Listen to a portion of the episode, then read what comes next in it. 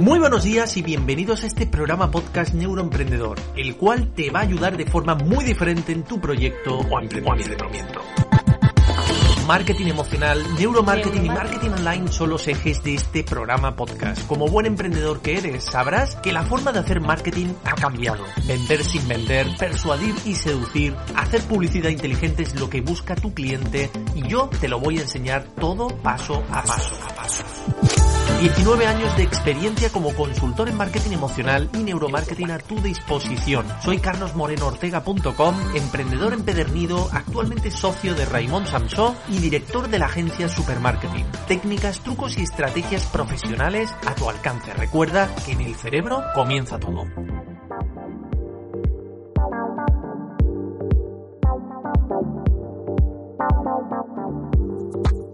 Muy buenos y positivos días, bienvenido, bienvenida a este nuevo programa, déjame estar contigo un ratito para aprender y tomar acción. Un servidor carlosmorenoortega.com te va a acompañar como cada semana hoy día 18 de junio con mucha calor, eso sí, del año 2021.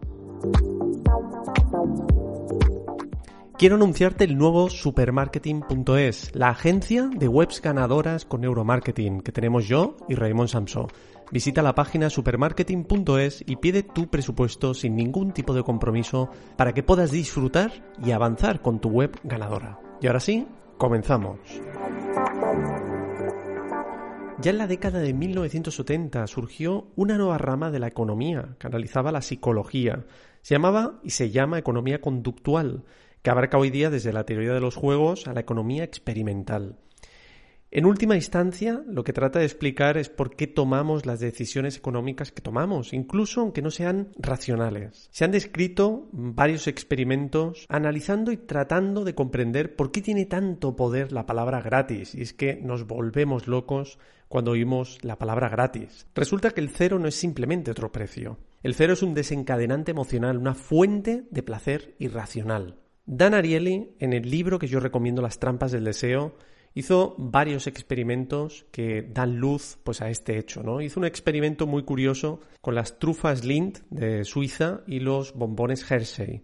Pusieron las trufas Lindt a 15 céntimos, aproximadamente la mitad de su precio al por mayor, y los bombones Kisses a un céntimo. Los clientes se comportaron de una forma muy muy racional, calculando que la diferencia de calidad de los dos chocolates compensaba con mucho la diferencia de precio. El 73% eligió las trufas y el 27% eligió un Kiss. Es decir, el 27% eligió la de un céntimo. A continuación, Ariel introdujo la palabra gratis en la ecuación. Ahora la trufa Lind valía 14 céntimos y el bombón Kiss, que antes solo un, 27% eligió ese bombón, ahora era gratis. De repente, Kiss se convirtió en todo un éxito. Fue elegido por el casi 70%, desbancando la trufa. Nada había cambiado. Era el mismo producto, era el mismo sitio, era el mismo peso. La diferencia entre ambos chocolates seguía estando igual, pero la introducción del cero, es decir, gratis, provocó que los clientes cambiaran sus preferencias. Bueno, la mayoría de transacciones tienen ventajas y desventajas, pero cuando hay algo gratis, las desventajas desaparecen. Todos son ventajas. Solo podemos ganar. La palabra gratis nos proporciona tal carga emocional que percibimos lo que se nos ofrece como inmensamente más valioso de lo que realmente es.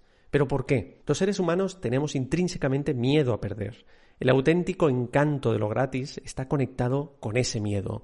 No existe posibilidad de pérdida, como he dicho, cuando elegimos un artículo o un producto gratis. Pero supongamos que elegimos el artículo que no es gratis. Entonces existe la posibilidad de haber hecho una mala elección, de habernos equivocado, y eso genera una sensación de miedo, de ansiedad, la posibilidad de haber perdido. Así que cuando se nos permite elegir, nos decantamos por lo que es gratis. Os pongo un ejemplo. La empresa Zapos, el vendedor de zapatos online, va mucho más lejos. Ofrece los portes gratis en ambos sentidos, para pedir y para devolver. La cuestión es eliminar la barrera psicológica para comprar zapatos online. Pero lo que está claro es que si no hay coste, no hay compromiso. Y si no hay compromiso, no hay miedo a la pérdida. Gratis, gratis, gratis, gratis.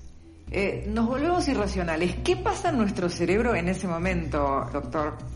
Bueno, es interesantísimo porque en realidad la mayoría de las decisiones que tomamos, cuando no aparece la magia y el magnetismo de la palabra gratis, tiene que ver con una balanza que relaciona costo-beneficio. Es decir, si voy a tomar una decisión pensante, digo cuánto me cuesta y qué beneficio tengo. ¿Qué parte está funcionando ahí? En el lóbulo prefrontal, la parte que está atrás de los ojos, yo lo voy a poner con plastilina para que se vea, es la parte que piensa, la parte que toma decisiones ejecutivas, la parte más racional que va a manejar esto, costo-beneficio me conviene, pago tanto, obtengo tanto. Ahora, cuando aparece la palabra gratis, esta balanza desaparece. Existe el cerebro límbico que siente. ¿Y qué siente? No me cuesta nada, lo quiero ya. Espero que te haya gustado el podcast de hoy. Me puedes seguir en YouTube, en youtube.com barra neurociencia digital o pones simplemente Carlos Moreno Ortega, neurociencia o neuromarketing y ahí te saldrán mis vídeos para que te puedas suscribir a mi canal. Tienes mi canal de WhatsApp en mi página web carlosmorenoortega.com y nos vemos y oímos muy prontito. Hasta ahora.